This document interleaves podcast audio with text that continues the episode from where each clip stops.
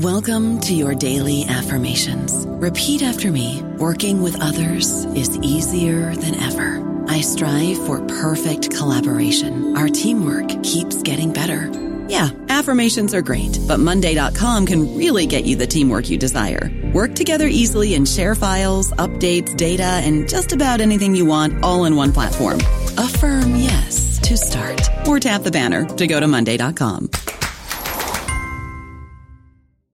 Lucky Land Casino asking people what's the weirdest place you've gotten lucky? Lucky? In line at the deli, I guess? Aha, in my dentist's office.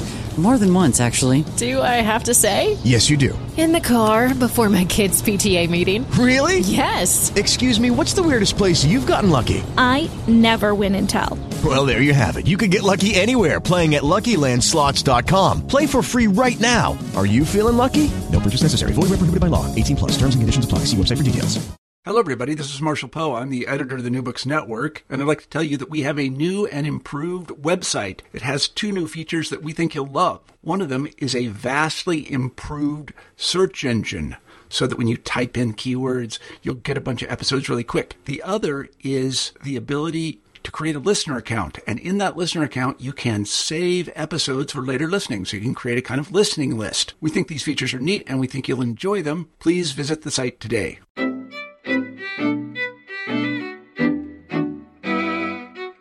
Welcome back to New Books in Jewish Studies.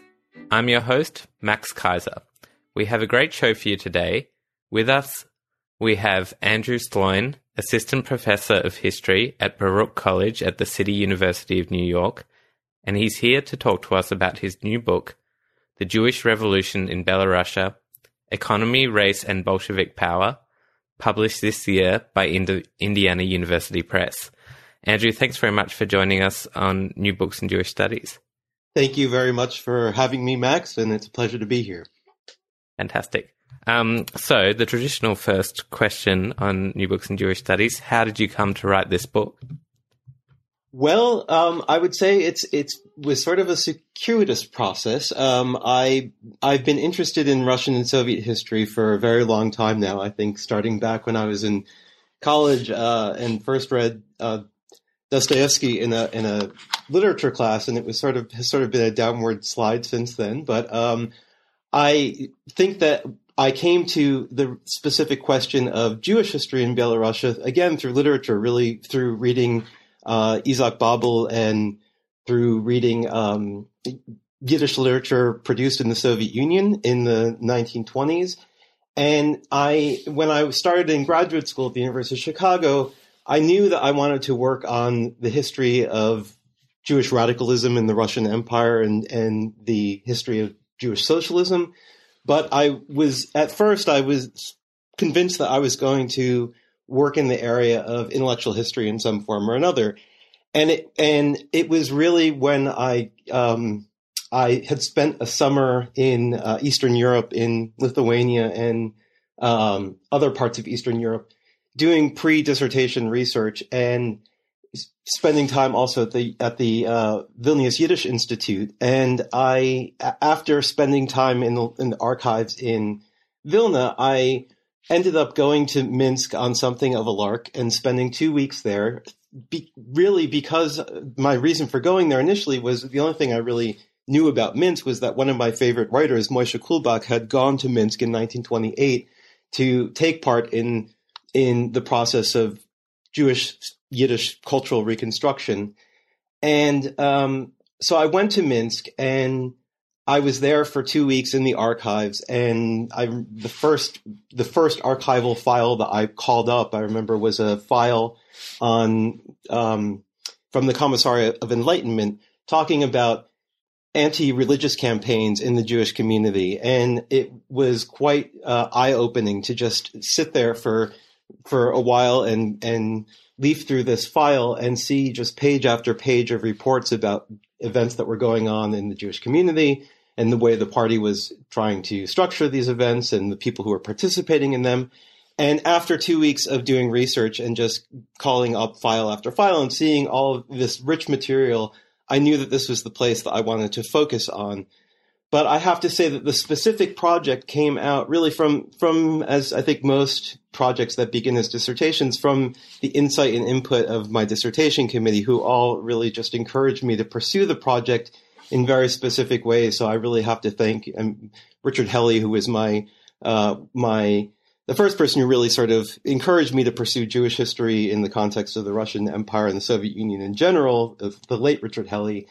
And then my advisor, Leora Auslander, who just sort of encouraged me throughout to push the boundaries of traditional Jewish history. And Sheila Fitzpatrick, who became my go-to person on, on Soviet history and who really encouraged me to think about the what the archive in Minsk showed me about the social history of this place, and and finally Moishe Postone, who always encouraged me to to try to place this story that I was telling about the specific phenomenon of Jewish social transformation in Belarusia in a broader context of the social and economic transformations of the of the global economy in the 1920s.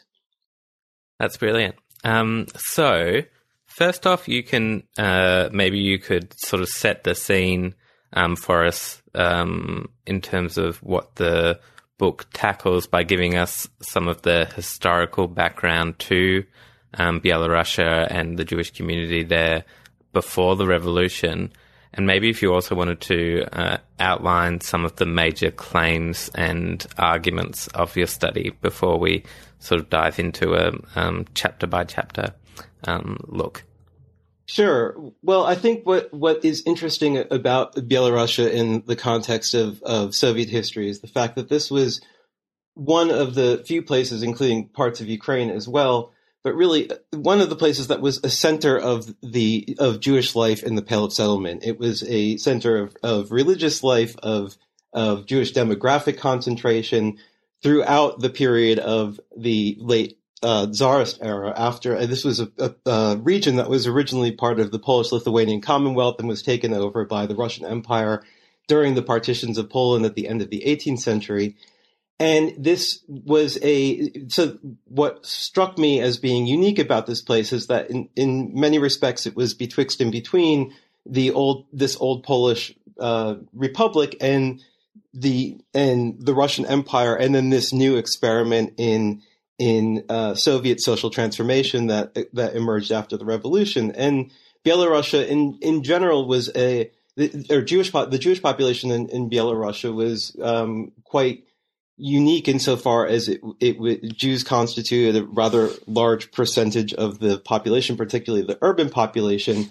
They, according to the uh, the 1926 census, they constituted about uh, a little over 8% of the general population of 4 million people. So there are about 400,000 or so plus Jews living in Belarusia in total, or in the Soviet Republic of Belarusia in total.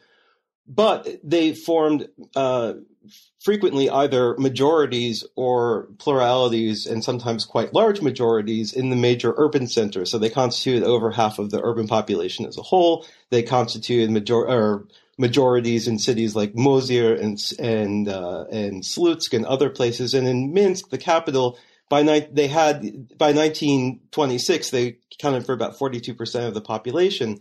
And so this was a place that w- where Jews were concentrated, and not only were Jews concentrated, but they were they also had a long history of social strife within the community. So what I try to do in the book is to examine the ways that the revolution rather unexpectedly opens up a certain space for a real radical transformation of Jewish social, political, cultural, and economic life that is is frequently characterized as, in some sense, being being uh, implemented from above by the Soviet state. But what I try to show in the book is that really this is a process that has a long history in in uh, in these Jewish communities and is being driven in all of these small towns and cities of Belarusia from participants at the local level who engaged in the Bolshevik project in one way or another for out of conviction or opportunism or for a whole variety of reasons as one can imagine, uh, but ultimately engaged in the process of transforming not only Jewish society, which they did radically, but really played a critical role in the establishment of of uh, Soviet power in general in in Belarusia. So one of the big claims of the book uh, is to bring that that um, story to the forefront and to really emphasize the fact that this was a, a process of of Jewish cultural reconstruction that was driven by people within the community. That this was not simply a state down driven process, and that it it um, that it was uh, from the outset was driven by groups that had been traditionally marginalized in the Jewish community. So particularly, I spent a lot of time in the book thinking about artisans and Jewish artisans, whether in, in particularly in the Jewish in the quote unquote Jewish industry. So in the leatherworking industry, the textile industry, the tailoring industry, woodworking, and so forth. And the way that they become key cogs in the process of Sovietization and Bolshevization, really. So that is one of the big claims of the book and one of the, the stories that I, I follow.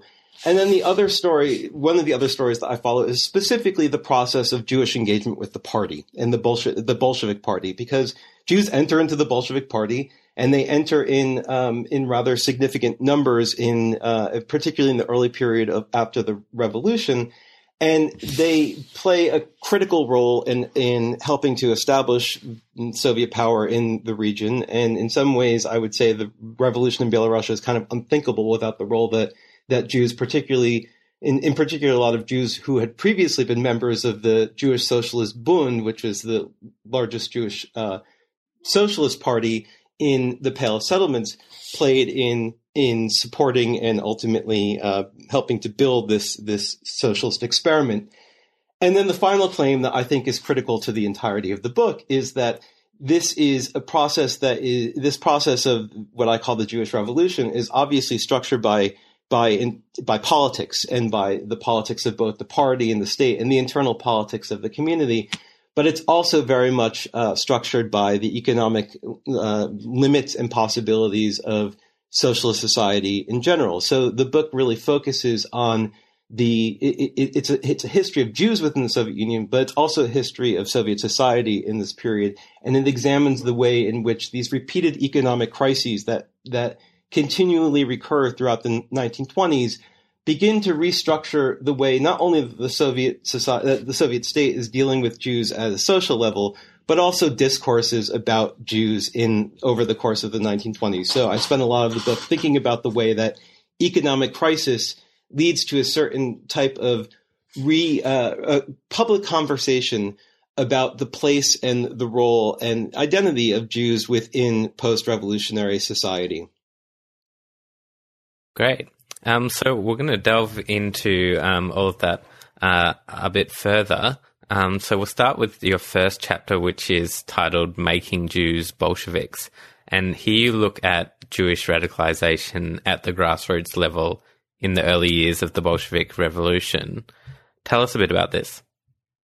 Well, yes, this the chapter I began. I became. I sort of structured this chapter by thinking first of all about um, a series of reports I found, uh, rather extensive reports, volumes really, about the 1921 purge in a party purge in in Belarus, and this purge was quite uh, quite interesting. It was not a purge as we think of in the nineteen in the nineteen thirties, where it sort of conducted clandestinely behind closed doors. So this is the purge in nineteen twenty one was a rather open process where uh, in every in every fact in every party cell there were public meetings for where people basically discussed their uh, their personal history and their biographies. And so what these purge records provide are written biographies by people who joined the party. So I use these these written biographies to think about to both analyze and to think about the motivations and the various motivations that led Jews to to enter into the party over the course of the revolution and to really trace the process of radicalization at the at the grassroots level.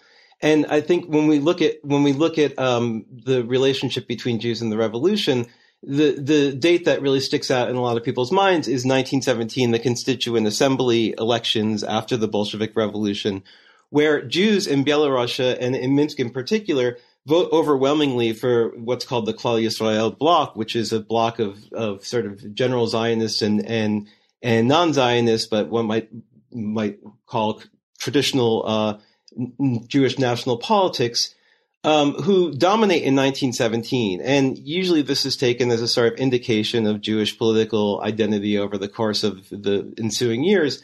But what I what I try to show in the chapter is that those that snapshot of 1917 is just radically transformed in Belarusia in the ensuing years through number one the process of just political violence and war because the war uh, the, the the revolution takes place in 1917, but it spills over into first German occupation during World War One, and then in February of 1918, the Bolsheviks come back to power briefly in December of 1918.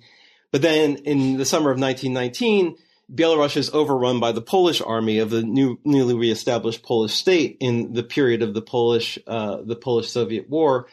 And it's not until 1920 when, when the Red Army reestablishes par- power.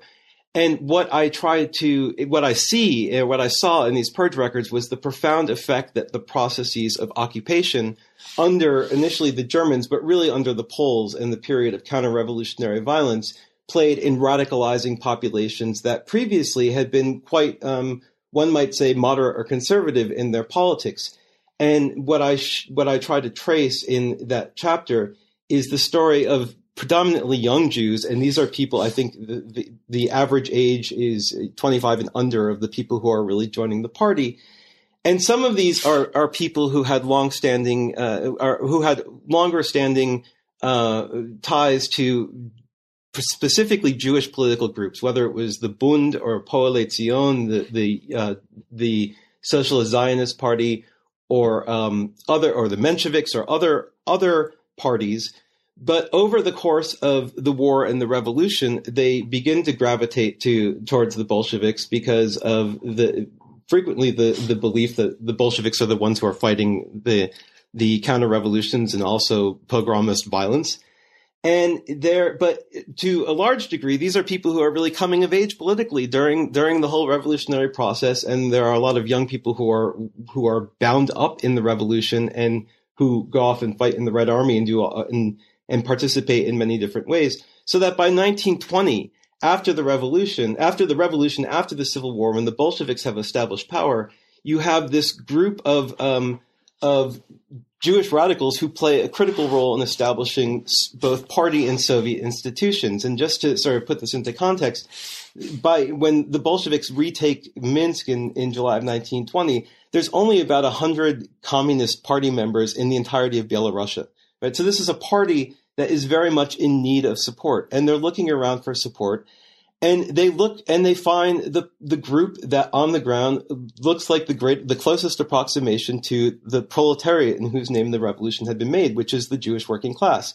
And but these it's not a it's not a it's not a classical working class in the sense of the kind of ideal type of of blacksmiths and proletarian metal workers that one finds in a place like Petersburg, but the Jewish working class is overwhelmingly an artisanal class. And so these are artisans who are, again, woodworkers, tailors, and all, and these types of, of individuals who are, for the large part, if they had pre-revolutionary political leanings, they were Bundists. And the and and so a large number of Bundists between enter into the party between 1917 and 1920 to the point that I, there's a debate over how many exactly, but somewhere along the lines of 300. I estimate that number is quite underestimated.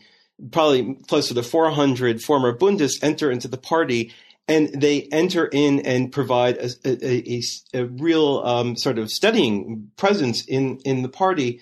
And so, what I um, what I try to show in in the chapter, particularly, I, I end the chapter by focusing on a particular set party cell, which is the party cell of the Yevpartshkol, which is the Jewish party school, which was a very unique party cell insofar as it was a specifically Jewish institution that was formed to educate uh, uh, workers and Jewish workers in the early Bolshevik period.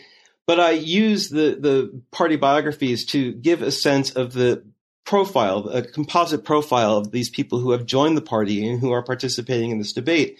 And again, many of them are young. They tend to be, you know, bilingual, politically active, and extremely convinced of their of their uh, political bona fides as Bolsheviks, precisely because of the fact that a whole large number of them had been Bundists and had been loyal Bundists. And so in this party cell, there are about 40 mem- members in the party cell. 27 of them had been former Bundists. And so I, what I show in this, in this, in this chapter, I think is a process whereby Jewish society is being radicalized, but the groups who are really being radicalized into the Bolshevik party are people who came distinctly for the lar- for the for uh, in in a in a large percentage are people who came from distinctly Jewish politics in the first place. Great. So you then discuss the discourses around speculation um, in Belarusia. What was speculation, and how did discourses around it function for different purposes and and different groups? Yeah, speculation was a really interesting crime insofar as it remained pretty much undefined through the early period of the of the 1920s. Um, it, and it was used as a sort of catch-all phrase to to discuss practices that were seen as being what I call, I think, at one point, sort of tongue, tongue in cheek, unkosher forms of trade in the in the early Soviet period. And this involved everything from from uh, selling selling goods at prices that were above uh, state mandated prices in periods of monopoly to the selling of goods that were understood as being contraband goods that had been under state monopoly, and particularly it, inv- it comes to involve uh, the the process of buying and selling uh, different forms of money in the early in the early Soviet period. So why I thought speculation was a particularly interesting category to focus on, and, and in this chapter I really look at court records of people who are being policed for engaging supposedly in speculation. But what I, I speculation really as a way to think about the way the, the Bolsheviks were thinking about the phenomenon of capitalism.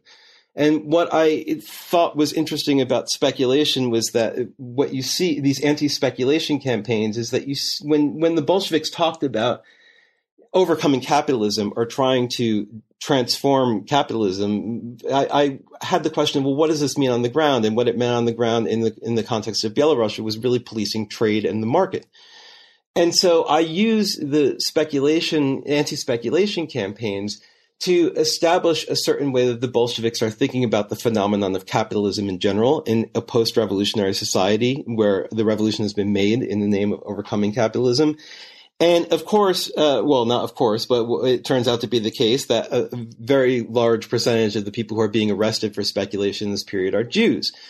And there are Jews who are who a lot of them have been engaged in trade prior to the revolution. Jews make up, you know, estimates of three quarters to higher a percent of of um, of all private traders in the pre-revolutionary period, and that continues into the post-revolutionary period, particularly after the introduction of what's called the New Economic Policy in 1921, which is a period of market liberalization, where the Bolsheviks are due to uh, shortages and mass revolt across the country, they rather begrudgingly reintroduce market trade or something that looks like market trade across the Soviet lands, and they legalize trade, and Jews uh, enter into these types of um, of new newly formed market relations. But in this world where there's still a deep suspicion of the market and a deep suspicion of trade in general. So it, what I show in the chapter is that particularly in periods of social crisis, and there's an inflationary crisis that begin there, well, there's an inflationary crisis during the war, during the Civil War, and then in 1923 there's another massive inflationary, hyperinflationary crisis where the problem of trade becomes acute because prices are going up, goods are not moving, and at this moment there's these massive ex, uh, anti-speculation campaigns where Jews are largely being rounded up and and being uh, arrested for engaging in these practices that are in theory frequently legal. Right? They've been legalized in the course of the revolution, but they're they because of this sort of murky area in which trade is, is resides in this post-revolutionary moment. They're being targeted as, in, in some sense, the the capitalist class in post-revolutionary society. And then I, at the end of the chapter, I look at, now I move from the sort of courts and the actual legal pro, uh, prosecution and the arrests of these people to the public discourse that emerges around trade and speculation. And what I think is interesting in, in thinking about this is that if you look at the court records, Jews from all over the social spectrum are engaging in these forms of trade. So you have Red Army soldiers, and you have officials, and you have you know party members who are engaging in in these quote unquote forbidden forms of trade. But when it's constructed in a rhetorical sense in the newspapers, in cartoons, and in poems, and in in, uh, in the feuilletons that are written in this period, the, the speculators are always characterized as basically archaic Jews from the shtetl and rabbis and these old types who are unable to come to grips with the revolution. So there's this real dichotomy that opens up between the practices of anti-speculation policing and the discourse that emerges that I think reveals quite a bit about the um, this post-revolutionary uh, ambivalence about capitalism, and as I sort of argue, ambivalence about Jews also, which continues throughout the 1920s. So your next chapter discusses Jewish attempts to integrate into the working class and reform Jewish identity through the valorization of labor um, and how these attempts ran into persistent economic limitations. Tell us a bit about this. Yeah, well, this is sort of the twin to the other chapter, insofar as the first chapter, uh, the second chapter looks at cap- the the capitalists after the revolution, of the constructed capitalists. This is the chapter that really thinks about Jews as workers and Jews as proletarians.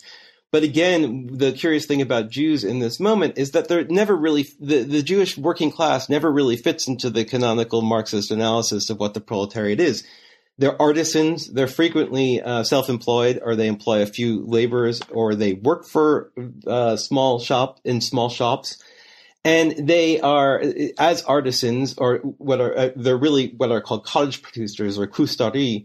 They are um, they are uh, in some ways rather liminal in relation to the working class because traditionally these are people who would produce not for wages but on on orders and on um, on uh, specific requests from from consumers.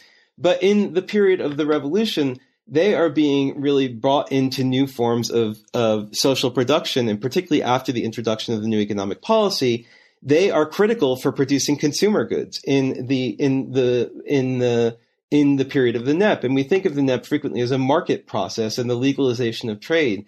But what I really found to be quite fascinating here was the process. This is the fact that this is also a process of the legalization of production of a different of a different type of petty production, and Jews are critical to to the uh, the establishment of these new social relations in Belarusia because they're producing all of the goods that in theory are going to be traded to the peasantry in order to make the NEP economy work.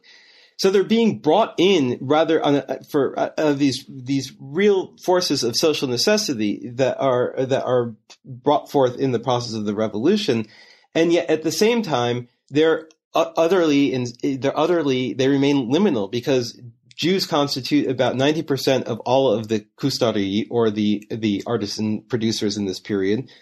And this continues a long trend in which Jews had been the primary uh, artisanal producers in the region. And, but yet, as kustari, they were never quite seen as fully proletarian.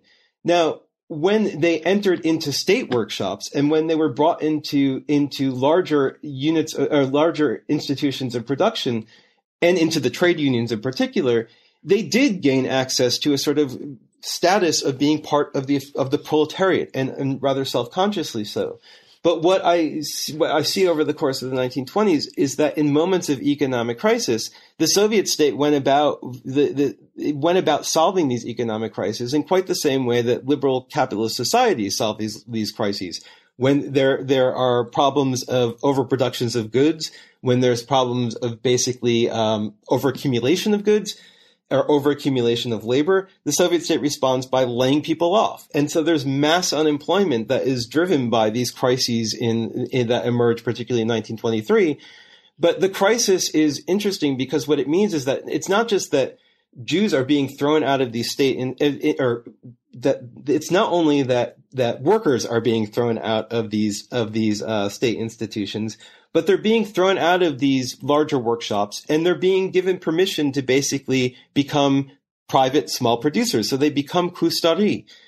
And these kustari are simultaneously inscribed in, in discursively as being Jewish. And so, and it's quite, in, uh, what I find interesting about the kustari is that they're really, uh, and, and kustar production in general is the only it's the only aspect of economic life in, in the in post-revolutionary society that comes under the direct control of the Jewish section of the Communist Party, which is an indication of exactly how Jewish these institutions were.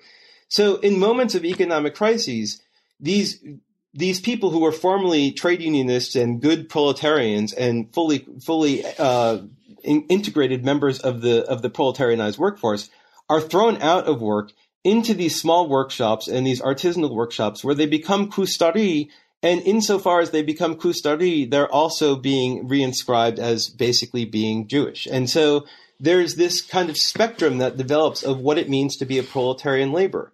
And there's a direct relationship, I argue, between uh, this category of proletarianness and a category of ethnicity. And uh, in, in some sense, the more you're integrated into the Soviet economy in this period, the more you lose the stigma of of Jewish ethnic identity. But once you're thrown out of work and you're reintegrated into these older forms of artisanal production, once again, Jews are being sort of understood and governed as, as essentially Jews in this moment. So I try to work out that spectrum of the relationship between labor on one hand and ethnicity on the other in the course of examining these these uh, these rather um, flexible forms of labor that are emerging in the post-revolutionary per- period. That's very, very interesting. Um, the next chapter opens with a compelling account of a theatrical trial of the fictional character um, the Silent. Um, tell us about this and its relevance for your assertion that the project of Jewish cultural transformation uh, was limited by imperatives of economic and social reconstruction. Yeah, well, I, I love this this uh, trial. It's basically it opens with this story that I that was in a newspaper of this trial that it takes place in a workers' club where hundreds of people gather to watch this this uh, fictitious show trial of Boncha Shvag, Boncha the Silent, Silent, who is a fictitious uh, a fictitious character known uh, to all Yiddish readers from um, from uh, Itzik Peretz, and it is um, it's a really um, it, it, it's a trial where Boncha is seen as basically the sort of Jewish everyman. He is kind of he lives this horrible life. He's oppressed by everyone, and then in the in the Peretz story, he basically finally um, dies and goes to heaven, and he's given his, he's put on trial in heaven for all of the um, the things that he didn't do and didn't say during his his life, and the fact that he never stood up for himself. And he's finally exonerated and he's and he's offered all of the fruits of the kingdom of heaven and he basically asks for a buttered roll like in, uh, to show the the utter limitations of his conceptualization of what heaven might look like. And so I, so I think that there's an, an, interesting moment in which the Bolsheviks, when these Bolshevik, what I call sort of cultural reformers, or these participants in a process that I see as, as part of a Bolshevik Jewish Enlightenment, or what was known traditionally as the Haskalah, but in this case, the Haskola in a very Yiddish sense, uh, who are trying to appropriate these old forms of Jewish cultural production and to put them in, back into the public sphere, but in a, in a Bolshevized form. And this is just one one small moment in a whole process of attempted Jewish cultural reconstruction, where you have you have Jews who are who are particularly an older generation of Jewish radicals, particularly those who came from the Bund, who are very much committed to the construction of a of a um, new type of way of being Jewish in in post revolutionary society, and so they're they're trying to construct different rituals of Jewish behavior to replace traditional religious rituals. So they introduce things like the red bris, very famously or infamously, depending on your perspective, where uh, where um, circumcision is no longer the process of entry into the the communal sphere, rather this type of christening where young Jewish babies are given up to the revolution and given appropriately revolutionary names, you know, like Karl for Marx and, and, and so forth. And there are there's this whole attempt to construct a a a, um, a real cultural revolution and a new type of what David Shneer has referred to as a, a Soviet Yiddish culture. And I think that's absolutely true. But I think that in thinking about this in relationship to the to the old um, Haskalah, the the Hebrew Enlightenment, there was a there it, the Hebrew Enlightenment was never simply about about cultural reconstruction of Jews and making Jews modern and all of these things we think of in terms of the Enlightenment was all, there's also a very pronounced social dimension to it. Even going back to the old 19th century Haskalah reformers, many of them, David Friedlander and Natan Notkin and Hirsch Peretz and others, had an idea that Jews not only needed to be transformed culturally, but socially as well. And they needed to be productivized into productive labor. They need, they needed to be taken out of, of the types of trade and petty trade practices that had characterized Jewish social life in these areas, and they needed to be transformed into into productive laborers.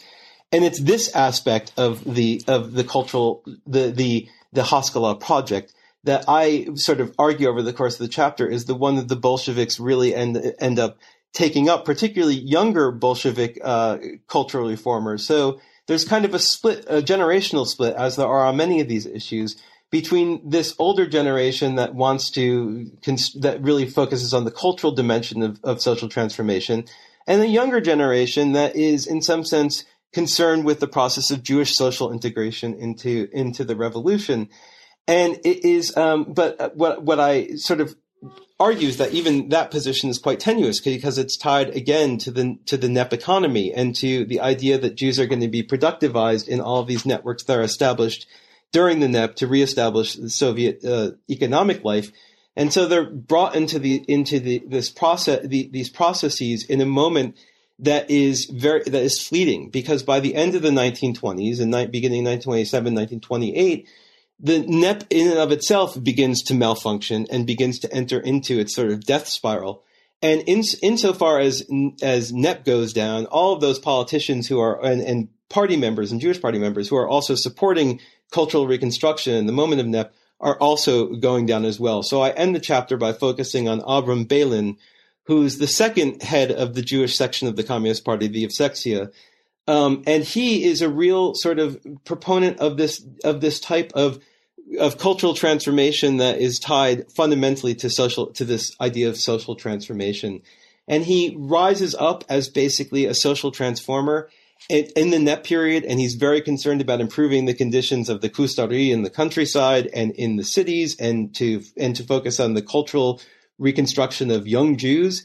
And he is is brought in and in into power, and he rises up in the period of the NEP. And when the NEP goes wrong, he goes wrong with it, and he basically gets driven out and is ultimately accused of being a counter-revolutionary and uh, and an opponent of the party for doing precisely what it was that he was brought to uh, to Minsk to do and, and brought to power to do, which is to, to introduce this process of Jewish cultural and social uh, reforma- reformation on on the ground. So I look at in the chapter as a whole. I look at this relationship there between culture, uh, cultural production, and social reconstruction in this utterly fraught period that's uh, that is basically uh, bordering on the verge of this creative period of the 1920s and the onset of the Stalin Revolution at the end of the 1920s. So the next chapter is an examination of the Bolshevik anti-Bundism campaign. Um, tell us about this and its relevance for the trajectory of uh, the Bolsheviks' nationalities policy more generally. Yeah, well, the anti-Bundist campaign begins in in 1926, and what and this is a moment where suddenly, um, the, well, actually, the the earliest missives are in 1925, but it's 1926 where the rubber hits the road, and the party begins to really police not as they insist. It's not against Bundists specifically or individuals who had previously been part of the Bund, but against what they understand as the spirit of Bundism that continues to dominate in in uh, in party cells. And what Bundism means is that that uh, Jews are too interested in protecting their own trades and their own trade unions. They're interested in reestablish in in uh, in protecting their own trades. They're in, they over valorize the history of the Bund itself. They are uh, too committed to Yiddish educational projects and so forth.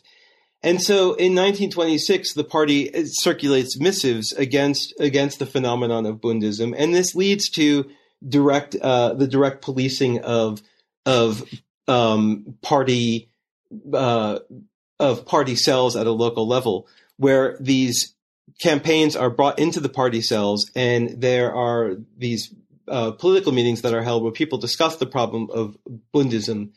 And what's interesting, I think, about these, this phenomenon is that the the use of the concept of Bundism becomes a rather flexible term through which I argue really what's being discussed here is the is the issue of Jewish ethnicity in the course of in the in the course of post revolutionary society, because uh, um, Bundists are understood as those who are in some sense too aggressively uh, promoting Jewish particular Jewish interests within the course of this general revolutionary milieu. So the um, but what it, what is most important for my story is the fact that where these where these uh, campaigns are taking place and where they're focusing on worker cells, and so again, it's this process of trying to reconstitute um, not simply Jewish social life, but really a, a conception of what it means to be um, acceptably Jewish in the course of the post-revolutionary period. Whereas in the earlier period, Bundists were understood as, in some sense, being uh, integrally tied to this project. By this period, there's obviously a massive um, turn and a and uh, the emergence of a of a quite profound sense of ambivalence about the place of Jews in in uh, in the revolutionary project as a whole. And this, I would say, is is uh, becomes a way in which Jewishness, which in some sense has been the, the uh, very idea of speaking about Jewishness and speaking about ethnicity has become somewhat forbidden in the in the post-revolutionary period because the Bolsheviks have outlawed anti-Semitism. They've insisted from the outset that Jews are part of the revolutionary project and they're to be integrated. And yet, in this moment, there's this massive campaign that takes place across Belarus, which is effectively specifically targeting Jewish members of the of the party, as they quite clearly understand from the course of the from the uh, evidence of the archival or the archival evidence of these meetings that are taking place in worker cells across the republic in this period. So you then move on to discuss the campaign around um, Trotskyism. Uh, tell us about this and how it intersected with discourses of ethnicity and how it was structured by economic crisis. Yeah, this is this is in some sense the mirror of the of the Bundism chapter because in, insofar as what I think is interesting about the Trotsky the anti-Trotskyism campaigns is that they they emerge after Trotsky is expelled from from the party in 1927 and Trotsky and his followers and there, if, between 1927 and 1928, there's this massive uh, process of weeding out, again, a massive campaign to weed out Trotskyists and, and secret Trotskyist sympathizers in this period. And it becomes, a, and if you read it simply at the level of ethnicity, it is a very curious phenomenon because some, something along the lines of 81% of the 320 some odd people who are identified as voting for Trotskyist positions in one vote or another across Belarusia, of those, 81% are Jews. So it looks on some levels like it's a phenomenon of basically Jewish social or ethnic solidarity on some level. But what, what I started to see when I they when I saw in the in the archive the breakdown of these people and, and sort of their profiles, um, uh, they are not simply uh, they're not simply Jews. They're also workers of a very particular type. So almost overwhelmingly, these people are again leather workers, woodworkers, and and um, textile workers, set tailors and seamstresses, and these varieties of artisanal producers.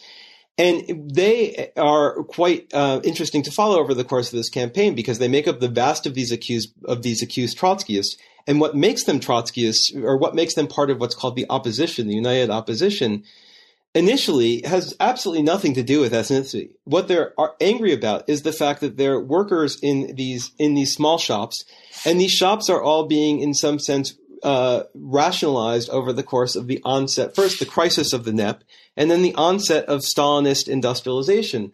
Where there's a turn, you know, on one level there's a turn to industrialization, and there's the, there's the sort of rhetorical idea that they're going to modernize the Soviet economy at the end of the 1920s by building factories and mechanizing factories and these types of things that we sort of think of canonically as part of the Stalin industrial revolution of the late 1920s. But the primary way that they're rationalizing industrial production in this period, particularly in the small workshops in in, in these kind of manufactory areas, is by cutting wages and by slashing wages across and by by, by freezing wages and in a moment of inflation actually. So so what is bringing workers in this moment into opposition with the government and or with not just the government but the party the party as well is precisely economistic questions in the in the in the 1926 1927 period and it happens to be the case that the, the, the industries that are most aggressively targeted for wage restriction are precisely those Jewish industries. And they, I would say they're targeted because they're consumer producing industries. And so it has, it's not a, that they're punishing Jews. It's that basically these are goods that are understood as being necessary for industrialization and industrial society as a whole and they're trying to prevent wage they're trying to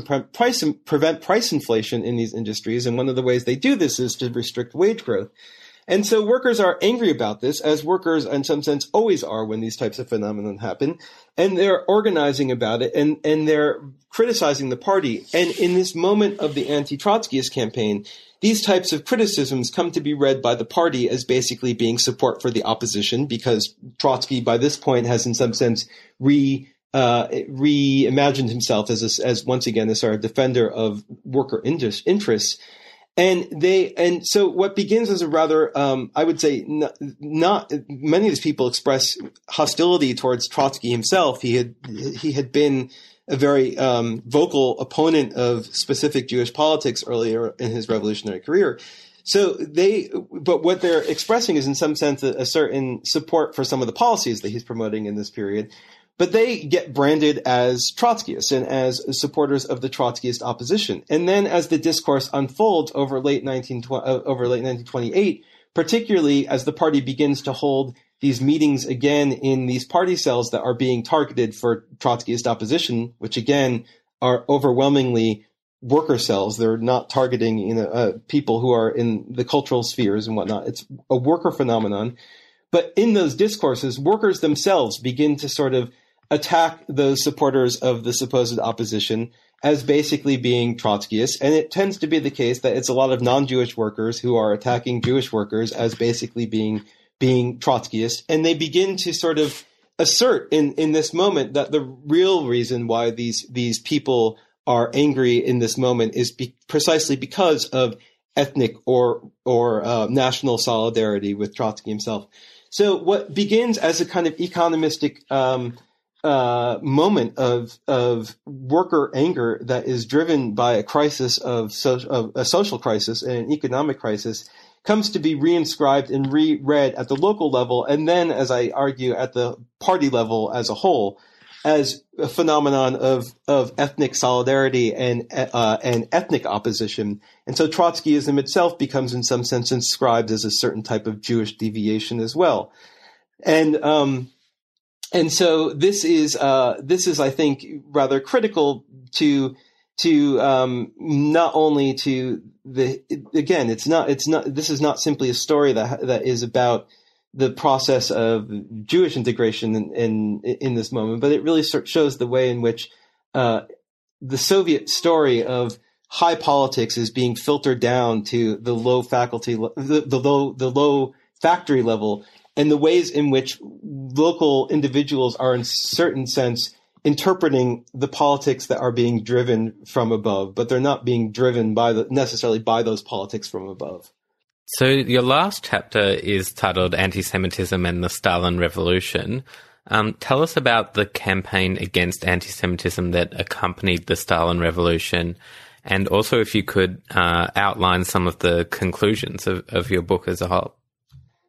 Yeah, uh, well, the, the, the again the the anti-Semitism campaign is it emerges rather um, not quite simultaneously, but slightly after these anti-Trotskyist campaigns, and there's a lot of overlap between them. And it really starts uh, with in Belarus, and really for a lot of the Soviet Union as well, because it became a sort of cause célèbre. But in 19 in November 1928, there's a very infamous mo- moment in Belarus in a, in a glassmaking factory where this one uh, young Jewish woman, it's revealed in an expose that's written in the Soviet newspaper, has been exposed to uh, systemic violence the, uh, at the hands of her of some of her coworkers and systemic anti-Semitic violence, and they're basically attacking her as a as a uh, Jew in a factory where she doesn't belong because the glassmaking factory had been a overwhelmingly Belarusian uh, in, institution. Very few Jews worked there, until the moment of Stalin and Stalinist industrialization, where the glassmaking factories, like all industries in, this moment, are expanded and are and there's a massive attempt to productivize laborers in these factories. And they, in the process of trying to expand and productivize laborers, they're also bringing in new laborers. And in this moment, what that means is that they're beginning to turn to the shtetl, where they had never recruited laborers before, and they're bringing in increasingly large numbers of Jews into these factories that had been overwhelmingly Belarusian prior to this. And so there's this uh, the, the, the chapter sort of looks at the way in which campaigns against anti-Semitism are emerging precisely because on one level there's a massive grassroots upsurgence of anti-Semitism at the factory level across across not only Belarus but the Soviet Union in the 1928 and 1929 period, and you see this not simply in Belarus but in really uh, in Yuri Larin and uh, and others write about this in in the moment itself. And what I try to um, think about in this moment is the way in which this um, upsurgence of anti-Semitism is tied to the breakdown of social relations and in the factory and really the the pressures that are generated by this this demand to ever uh, to expand production and to intensify production at the factory level which is being read by workers as a certain type of abstract domination that's being implemented on them from above. And they're reading it as basically the work and the machinations of of the state, which is frequently being read as being Jewish and being a sort of uh, a, a uh, kind of in a conspiratorial fashion is is being read as as uh, a certain type of Jewish domination that's being implemented on the on the Jewish on on the working class as a whole, and that's in the the uh, the I, I, would say the violence that is emerging on the factory floor is in some sense uh, a, a displaced violence and of of angry workers who are seeing their social position increasingly eroded as their as their wages are eroded as their as the demand for their labor time is increased and they're pro- they're projecting that violence onto the most immediate um, objects they can find which are these workers who are basically being brought into the factory in a process of integration. So i look at the way in which the the state introduces this massive anti campaign against anti-Semitism, these anti-anti-Semitism campaigns, which again target the factory floor, and they're they are uh, this. And what I argue is that the the anti-anti-Semitism campaigns were not simply a campaign against race hatred, although they were also that. But they were simultaneously a campaign that was effectively being used to productivize laborers as well. They were being used to to um, to to um, to, in a certain way, suppress or channel these types of angers and and uh, anxieties and and impulses that were emerging from the, the shop floor at a time when the shop floor was being subjected to in, increasingly radical forms of social uh, transformation. And so I I um, see this anti anti-Semitism campaign and also the phenomenon of anti-Semitism as well as both being tied to this emerging moment of a of a type of a new type of revolution that's emerging within the Bolshevik Revolution as a whole, which is the period of the Stalin Revolution, and and try to make the argument that all that all of these cultural phenomena or these ethnic phenomena are are simultaneously they're not they can't simply be be understood as manifestations of economic crisis, but they're fundamentally structured by this moment of economic transformation that's being unleashed by the Stalin Revolution. And so I think that if I sort of turn from that to the kind of big claims of the book, I, I, what I what I show over the course of these of these chapters basically beginning with a process of revolutionary transformation that is just utterly, in some sense, inflected with um, with the uh, what I call Jewish revolution. These this process of Jews who are entering into the party, who are integral to, to Soviet institutions, party institutions, and whatnot.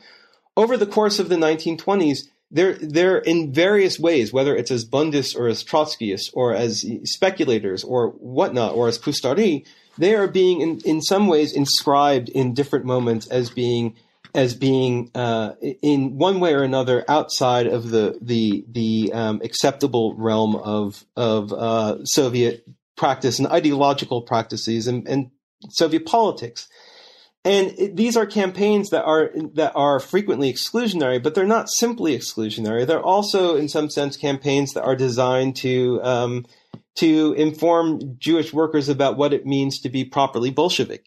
And so there's a process whereby the, from the beginning of the revolution to the end of the 1920s and, and the onset of the Stalin revolution, Jews are being, in some sense, uh, simultaneously integrated into Soviet society, but the cost of integration is in some ways this this stripping away of all of these former forms of of Jewish political and and social life that in some sense made them distinctive in the first place. And it's there's a turn in this process from a kind of revolution at the beginning in the 1920s that not only could tolerate but really was dependent on its pluralities to the end of the 1920s, this moment of the onset of the Stalin Revolution, where there's an increasingly universalist, universalizing political tendency, where all these sort of other forms of politics that had percolated at the beginning of the revolution are being suppressed.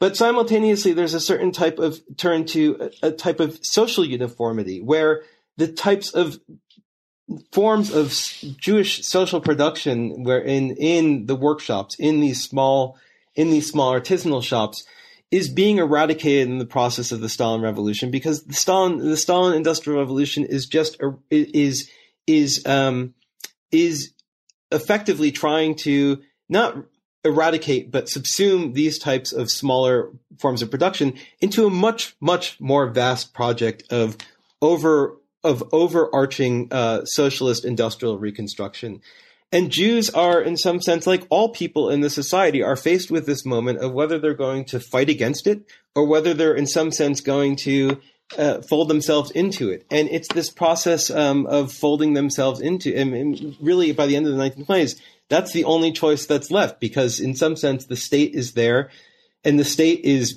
is by this point massive. The party has consolidated itself, and uh, so I'm um, I, I, I see this moment of folding into the, this kind of universal universalist discourse of the, of the Stalin Revolution as the end of what I call the Jewish Revolution, but also the the beginning of a of a of a type uh, or not the beginning, the continuation of a type of integra- of integration that is inherent in the revolution from the beginning, and that's a painful process.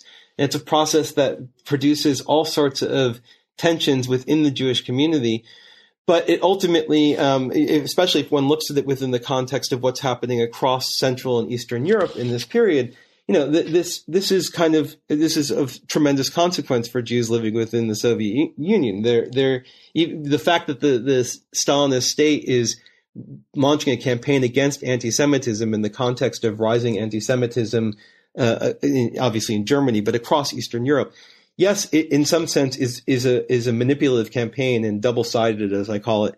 But at the same time, there's also a real content there, and this has uh, profound effects for for thinking about what happens in the Soviet Union during the 1930s and the 1940s as well.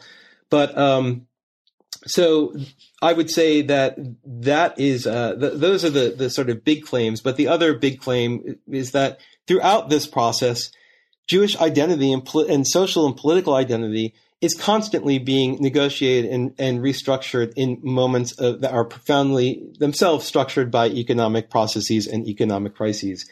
Moments of economic crises produce ambivalences about Jews that uh, that are not simply. I mean, we see this obviously in the context of Central and Eastern Europe. What fascinates me about this story is that this is happening in the Soviet Union in a society that understands itself as post-capitalist, in a society that understands itself as post-racist, and even there, these types of social pressures are, um, these types of ideological forms are emerging out of a social, of social crises that are being unleashed across the totality of the globe, really, by the onset of the global crisis at the end of the 1920s. And it's that relationship between crisis and politics that forms the heart of the, of the book, I would say. Brilliant. Well, that's an, um, a really excellent uh, summation of, of the main arguments of the book, and uh, it's a really fascinating book. Um, and I think it's a, yeah, it's a really brilliant piece of scholarship. So thanks very much for um, talking to us today about it, Andrew. Um, before we let you go, I just want to quickly ask. I know you're over in uh, Moscow um, working in the archives at the moment. So I wanted to ask about uh, what you're working on next.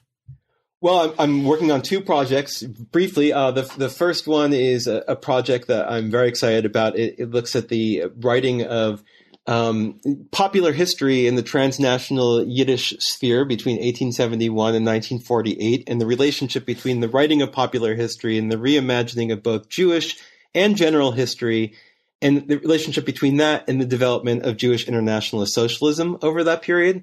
So that's one project that I'm working on in the libraries with lots of Yiddish pamphlets, and it's great. Um, and then I'm simultaneously working on a project on uh, the relationship between Stalinist anti-fascist campaigns and anti-Trotskyist campaigns in the 1930s and their relationship to the Great Terror, and that I'm working on in the archives here in Moscow. That's brilliant. Well, um, we hope to definitely have you on the program again to hopefully talk about um, those projects. Um, but uh, thank you very much for coming on and talking to us about um, this book. So, with us today, we had Andrew Sloin, Assistant Professor of History at the Baruch College at the City University of New York, and he talked to us about his new book, The Jewish Revolution in Belorussia Economy, Race, and Bolshevik Power. Uh, and it was published this year by Indiana University Press. So, thanks again. Thank you very much.